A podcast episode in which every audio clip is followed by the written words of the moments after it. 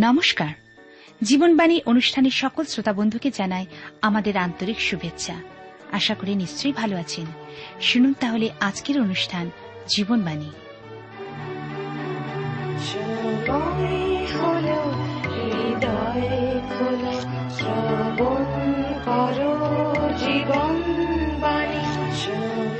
আমাদের জীবনে মনোনয়ন করতে হবে আমরা ঈশ্বরের দিকে দৃষ্টিপাত করব না জগতের দিকে? আমাদের সমস্ত অন্তঃকরণ মন প্রাণ দিয়ে ঈশ্বর প্রভুকে ও প্রতিবাসীকে ভালোবাসব না নিজের ইচ্ছা অনুসারে চলব? ঈশ্বরের উপর নির্ভর, জীবনের পথ জ্ঞাত করবে।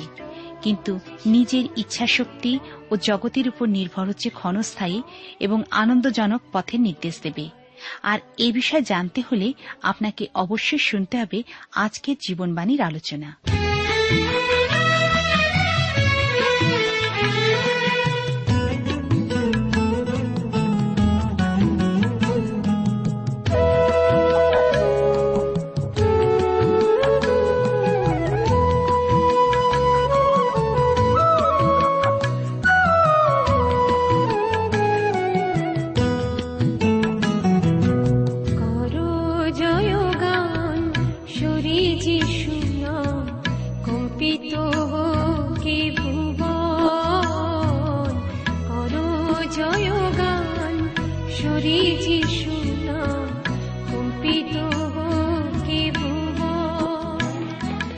ीश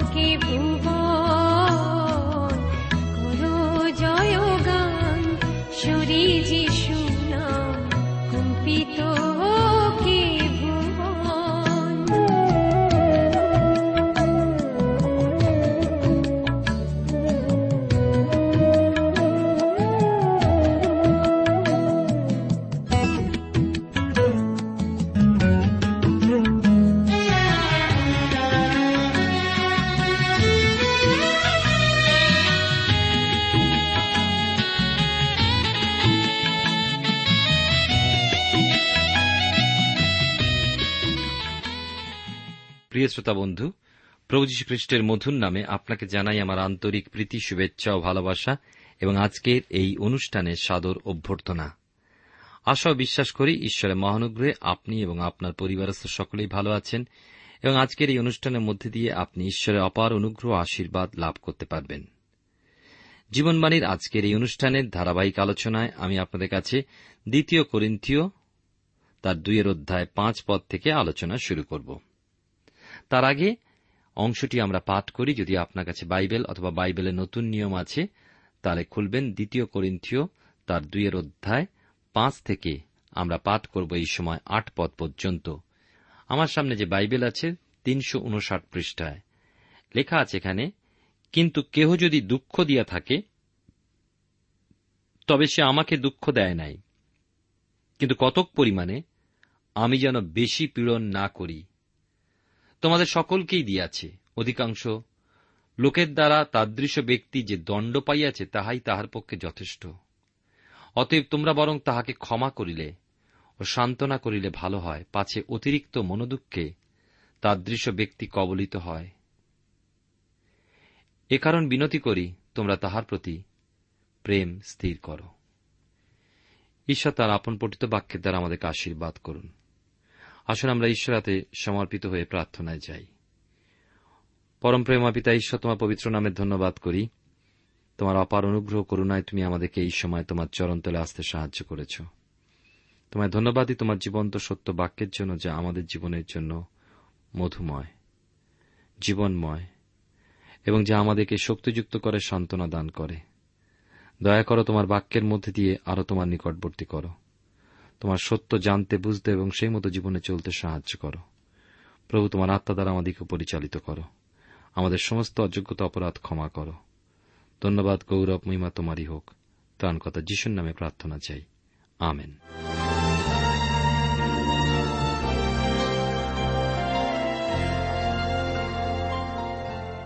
প্রিয় শ্রোতা বন্ধু, আপনি জীবনবাণীর অনুষ্ঠান শুনছেন। এই অনুষ্ঠানে আমি আপনাদের কাছে বাইবেলের নতুন নিয়মে দ্বিতীয় করিন্থীয় তার দুইয়ের অধ্যায় পাঁচ থেকে আট পদ পাঠ করেছি। আমরা এর আগে শুনেছি এই কথা যে সাধু পৌল বলছেন, খ্রিস্ট যিশুর সাক্ষাতে তাঁর প্রকাশপ্রাপ্তি ও তাহার রাজ্যের দোহাই দিয়া, তোমাকে এই দৃঢ় আজ্ঞা দিতেছি, তুমি বাক্য প্রচার করো, সময় অসময়ে কার্য অনুরুক্ত হও, সম্পূর্ণ সহিষ্ণুতা, শিক্ষাদানপূর্বক অনুযোগ করো, ভৎসনা করো, চেতনা দাও। একজন প্রকৃত সেবকের অধিকার রয়েছে, মণ্ডলিস্থ অন্যায় ভুলকে প্রকাশ করে মণ্ডলীকে সংশোধন করার। এমন অনেক মণ্ডলিস্থ পবিত্র বিশ্বাসীবর্গ রয়েছেন, তারা পবিত্র সিদ্ধ হওয়ার প্রত্যাশায় আত্মিক জীবনে এগিয়ে চলার পথেও কত দোষ, ত্রুটি, পাপ ও দুর্বলতায় জড়িয়ে পড়তে থাকেন। অথচ তাদের লক্ষ্য ছিল বা থাকে সিদ্ধ হয়ে ওঠা। এই রক্তমাংসের শরীরে তারা পতনমুখ অবস্থায় এসে পড়েন। আর তাদের উদ্দেশ্যেই সাধু পৌল জানাচ্ছেন যে তিনি তাদের কতখানি ভালোবাসেন ও তাদের জন্য চিন্তিত, যার জন্যই তিনি কঠোর ভাষায় প্রথম পত্র লিখেছিলেন। তাদের ভালোবেসেই অনেক দুঃখপূর্ণ হৃদয় অশ্রুপাত করতে তিনি ওই পত্র তিনি কঠোর ভাষায় লিখেছিলেন। তাদের ভালোবেসেই অনেক অবস্থা পরিস্থিতির মধ্যে তিনি এই পত্র লিখেছিলেন, যেন তাদের পথ চলা আত্মিক প্রত্যাশায় পূর্ণতা লাভ করে। প্রকৃত সেবক অন্যায়কারীদের সঙ্গে আপোষ করে মণ্ডলী সর্বনাশ যেন না করে, বরং সকলে সংশোধনপূর্বক মণ্ডলীর উন্নতি সাধনে সচেষ্ট হন, যেন প্রভুর প্রকাশ প্রাপ্তির সময় এক প্রতাপান্বিত মণ্ডলী হিসাবে তার মণ্ডলী দেখতে পাওয়া যায়। পাঁচ থেকে আট পদে আমরা দেখি যে প্রথম করিন্থীয় পত্রে পাঁচের অধ্যায় তেরো পদে সাধু পৌল বলেছেন, এমন ব্যক্তির কথা যাকে মণ্ডলী হতে বার করে দেওয়া যায়। লেখা আছে, তোমরা আপনাদের মধ্য হইতে সেই দুষ্টকে বাহির করিয়া দাও। আর মণ্ডলী সেই কথার বাধ্য হয়েছিল। ফলে কিনা তার চেতনার উদয় হয়। কিন্তু মণ্ডলীর এখন কি করণীয়?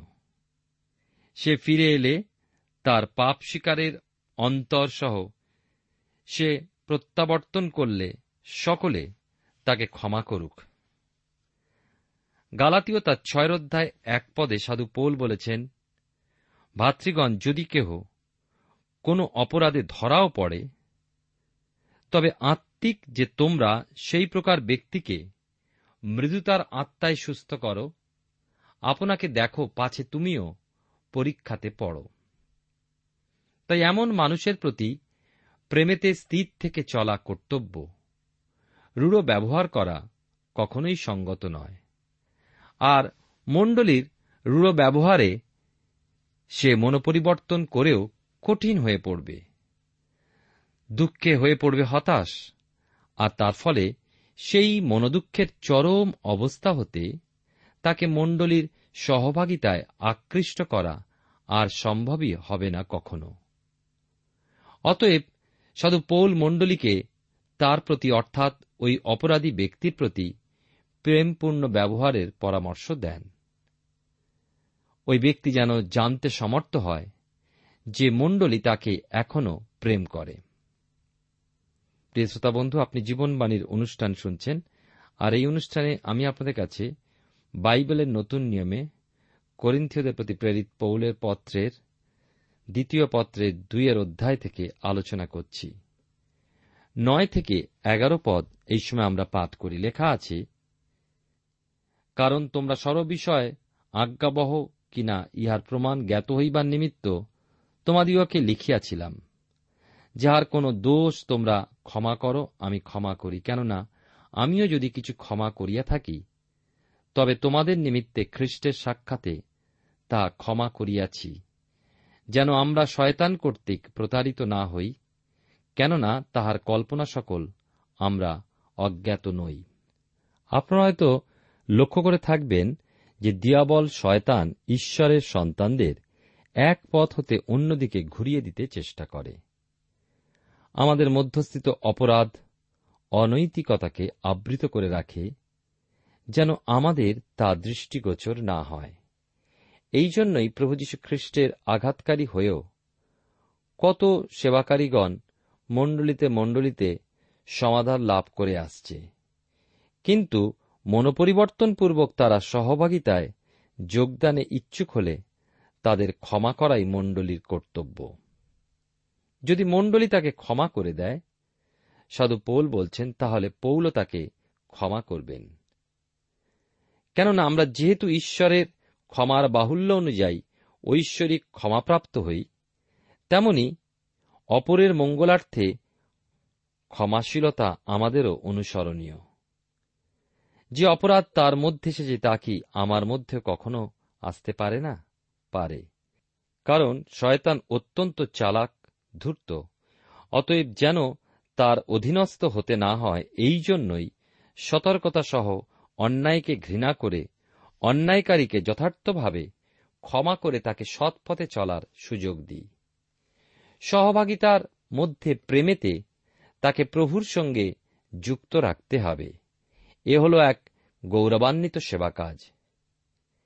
এরূপ সেবায় খ্রিস্টের প্রেম সদ্ব্যবহৃত হন। দ্বিতীয় করিন্থীয় তার দুয়ের অধ্যায় বারো থেকে চোদ্দ পদে লেখা আছে, তিনশো উনষাট পৃষ্ঠায় ঈশ্বরীয় নূতন নিয়মের উৎকৃষ্টতা। আমি যখন খ্রিস্টের সুসমাচারের জন্য ত্রোয়াতে গিয়াছিলাম, আর প্রভুতে আমার সম্মুখে একটি দ্বার খোলা হইয়াছিল। তখন আমার ভ্রাতা তিতকে না পাওয়াতে আমার আত্মায় কিছু আরাম পাই নাই, কিন্তু আমি তাহাদের নিকট হইতে বিদায় লইয়া মাকিদনিয়ায় চলিয়া গেলাম। আর ধন্য ঈশ্বর, তিনি সর্বদা আমাদিগকে লইয়া খ্রিস্টে বিজয়যাত্রা করেন এবং তাহার সম্বন্ধীয় জ্ঞানের সুগন্ধ আমাদের দ্বারা সর্বস্থানে প্রকাশ করেন। সাধু পৌল এসেছিলেন ত্রোয়াতে আর সেখানে খ্রিস্টের সুসমাচার প্রচারে এক অদ্ভুত সুন্দর সুযোগ তিনি পেয়ে গেলেন। প্রভু নিজেই সেই সুযোগ তাকে করে দিয়েছিলেন। প্রভুতে সমর্পিত ও প্রভুর বার্তা প্রচারে আগ্রহী আত্মাকে প্রভুই সময় প্রদান করেন, সুযোগ দিয়ে থাকেন। করিন্থে আসা অপেক্ষা সেই ত্রোয়াতেই প্রভুর সুসমাচারকে প্রকাশ করা প্রভুর ইচ্ছা ছিল সেই সময়। না, সাধুপৌল কিছুমাত্র বিচলিত হলেন না। ঈশ্বর দত্ত এই সুযোগ ব্যবহার করতে সাধুপৌল বরং বিশ্বস্তই ছিলেন। কিন্তু তিনি তিতের সাক্ষাৎ না পাওয়ায় বিশেষ ভারগ্রস্ত ছিলেন।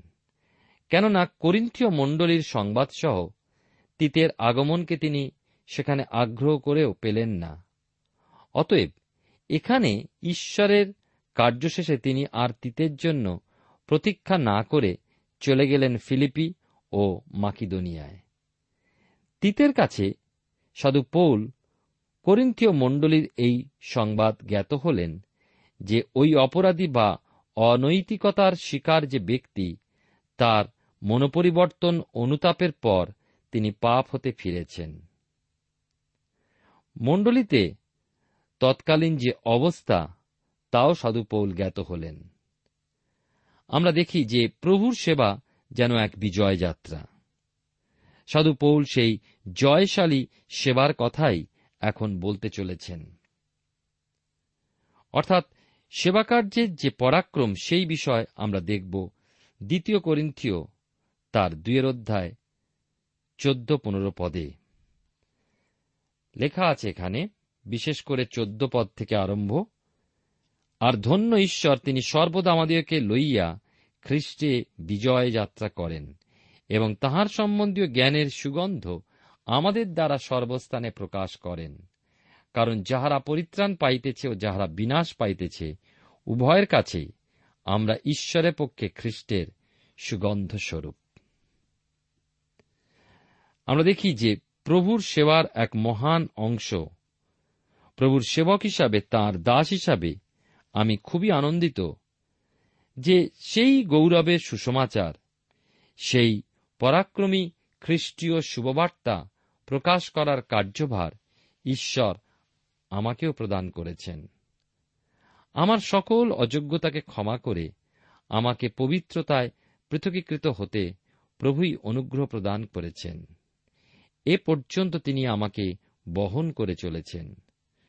সাধু পৌলের প্রকাশ, গৌরবের এই সুসমাচার পরিচালনা ও প্রচার যেন এক বিজয় যাত্রা পরিচালনাই খ্রিস্টীয় সুসমাচার প্রচারের সেই বিজয়ের শোভাযাত্রায় প্রবেশ লক্ষ্য করে আজ তার পশ্চাৎপটেই পাই রোমিও বিজয়ের শোভাযাত্রায় প্রবেশ।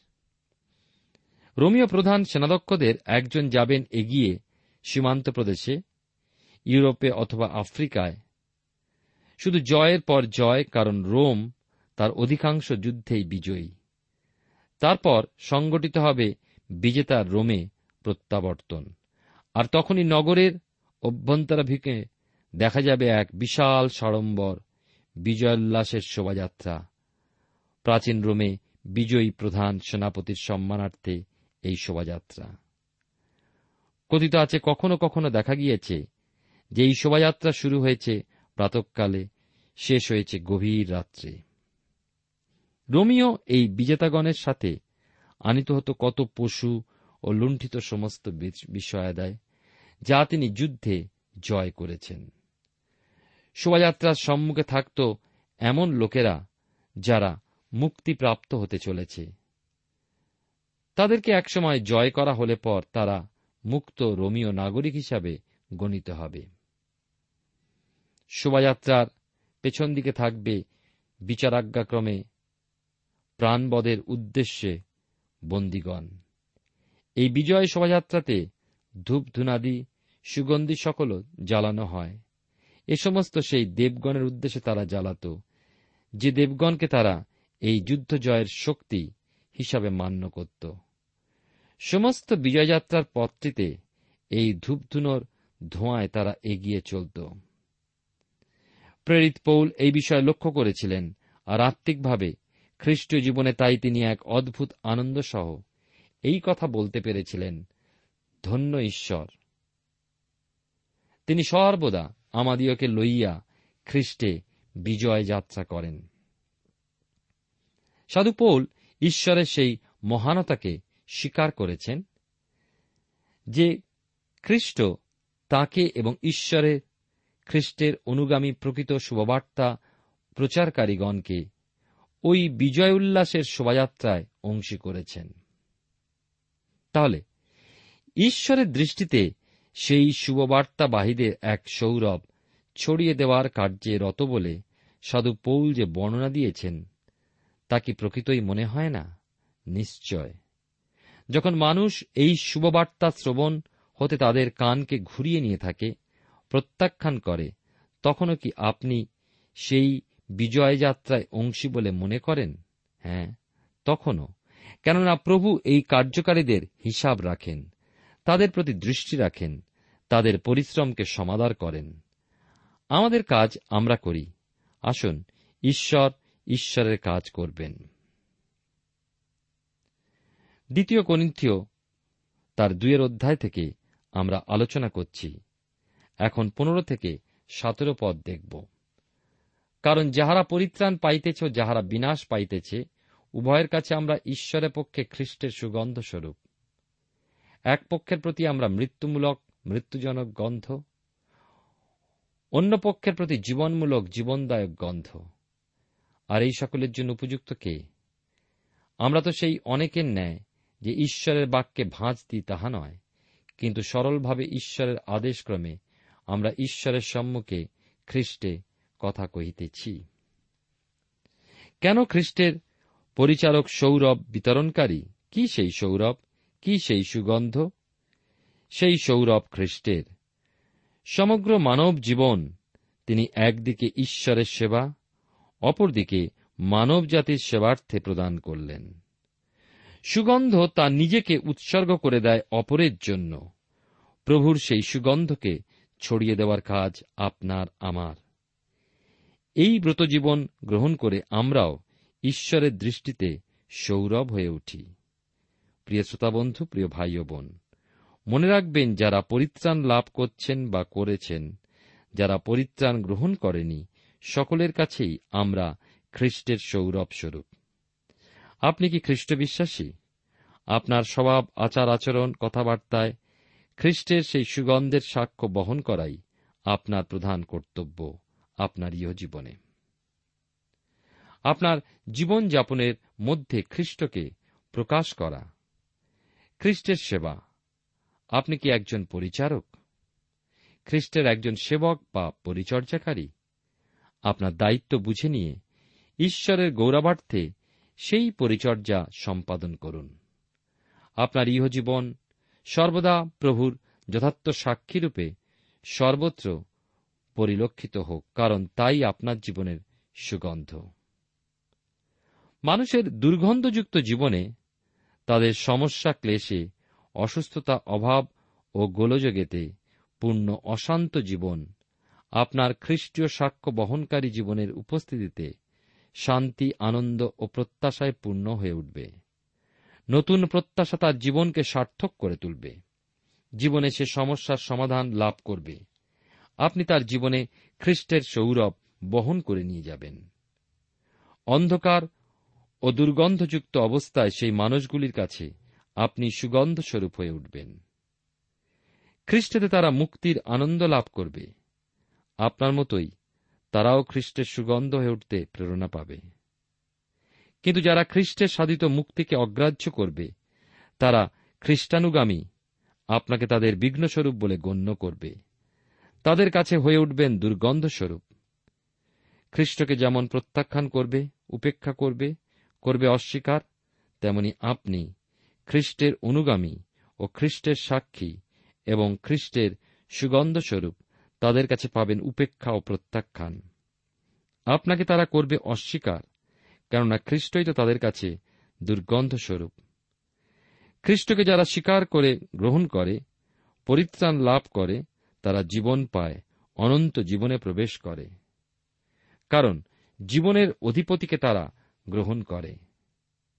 তিনি পুনরুত্থান ও জীবন তাকে গ্রহণ করে। তাই তারা খ্রিস্টের পরিচারকদেরকে জীবনের সৌরভ হিসাবে গ্রহণ করে। অপরদিকে যারা পুনরুত্থান ও জীবন খ্রিস্টকে অর্থাৎ জীবনের অধিপতিকে স্বীকার ও গ্রহণ করে না, তাদের কাছে খ্রিস্টের পরিচারকগণ গৃহীত হন মৃতদেহের দুর্গন্ধ হিসাবে। তারা এই পরিচারকগণের মর্ম বোঝে না, কারণ খ্রিস্টের মূল্য বোঝে না তারা। প্রিয় শ্রোতা বন্ধু প্রিয় ভাই বোন এই যে সৌরভ, তার ভার বহনে কে সমর্থ? তার ভার তো লঘু নয় নয় সামান্য। সেই গুরুভার সৌরভ বহন করে সাধ্যকার। না, সকলে তা বহন করতে পারে না, পারে শুধু তারাই যাদের উপরে রয়েছে ঈশ্বরের অনুগ্রহের দৃষ্টি। যারা পারে খ্রিস্টের পরাক্রমে, তাঁর সুসমাচারকে তুলে ধরতে বিশ্বাসতার সঙ্গে। যারা ঈশ্বর কর্তৃক এই কাজের জন্য মনোনীত ও প্রেরিত, তারাই। এ ধরনের খ্রিস্টীয় পরিচর্যাকারীগণ খ্রিস্টের বাক্যকে শুধু জীবনধারণের উপায় বা পেশা হিসাবে এবং স্বীয় নাম প্রচারের উদ্দেশ্যে প্রচার করেন না। তাই তারাই উপযুক্ত। ঈশ্বরের বাক্য, খ্রিস্টের সাক্ষ্য বহন করা হল গৌরবজনক বিষয়। কেন জানেন? কারণ তিনি সর্বদা আমাদের নিয়ে ক্রুশেতে বিজয় যাত্রা করেন। হে প্রিয় শ্রোতা বন্ধু প্রিয় ভাই ও বোন, বিজয় যাত্রায় অংশগ্রহণকারী হয়ে আপনি কি খ্রিস্টেতে সংযুক্ত থাকতে ইচ্ছুক? খ্রিস্টের সৌগন্ধে নিজেও সুগন্ধ হয়ে খ্রিস্টের সৌরভকে ছড়িয়ে দিন। আপনার চারিদিকে যারা গ্রহণ করে, তারা আপনাকে জীবনমূলক, জীবনদায়ক গন্ধ বলে স্বীকার করবে। অনন্তকালে খ্রিস্টের রাজ্যে নিত্য সুখে সুখী হয়ে উঠবে। যেহেতু তারা জীবনের সুগন্ধ আস্বাদন করল। কিন্তু যারা গ্রহণ না করে তারা আপনাকে মৃত্যুমূলক, মৃত্যুদায়ক গন্ধ বলে স্বীকার করবে। আজ প্রভুকে স্বীকার না করলেও একদিন তাদের জানুপাতপূর্বক স্বীকার করতেই হবে।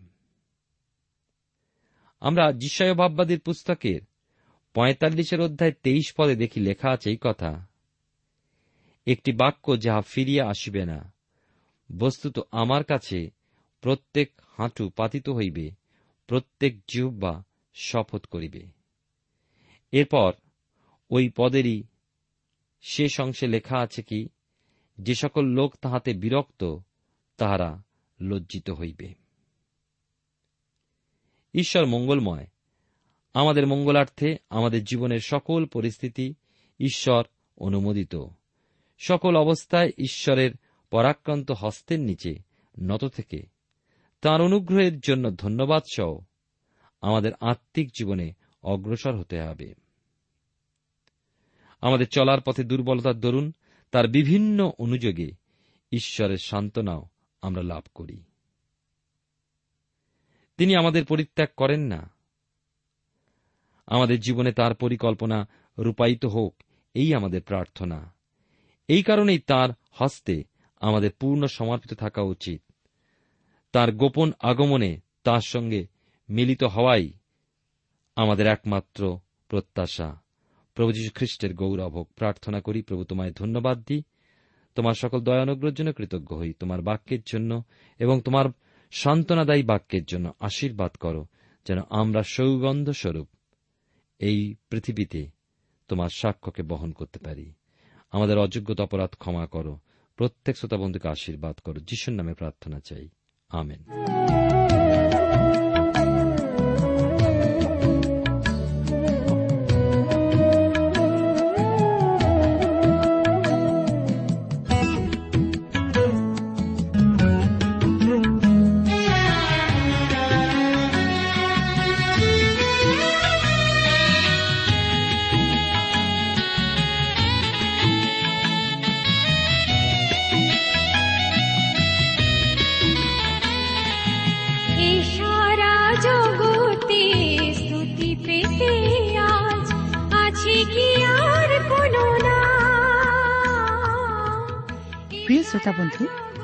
এতক্ষণ শুনলেন বাইবেল থেকে জীবনবাণীর আজকের আলোচনা। আমাদের অনুষ্ঠান কেমন লাগল? যদি এই বিষয়ে আপনি আরও কিছু জানতে চান এবং আপনার যদি বাইবেল না থাকে, তাহলে বাইবেল ছাড়া এই অনুষ্ঠান আপনি কেমনভাবে বুঝতে পারছেন, আমাদের ঠিকানায় শীঘ্রই লিখে জানান। আমরা খুব খুশি হব যদি আপনি চিঠির সাহায্যে বা ফোনে এস এম এস এ অথবা ইমেলের সাহায্যে আমাদের সাথে যোগাযোগ করেন। আমাদের ঠিকানা হল Jibanbani T W R India post box number এক ছয় নয় দুই পাঁচ, কলকাতা, সাত লক্ষ চৌত্রিশ। আবার বলছি Jibanbani T W R India post box number এক ছয় নয় দুই পাঁচ, কলকাতা, সাত শূন্য শূন্য শূন্য তিন চার। আমাদের ইমেলের ঠিকানা হল Bengali TTV at radio eight eight two dot com আবার বলছি Bengali TTV at radio eight eight two dot com আমাদের phone number two four three eight double zero four five two four three eight double zero four five এবং আমাদের mobile নাম্বারটা লিখে নিন nine four double three four nine seven two three five আবার বলছি nine four double three four nine seven two three five. আজকের সময় এখানেই শেষ। বিদায় নিচ্ছি। নমস্কার।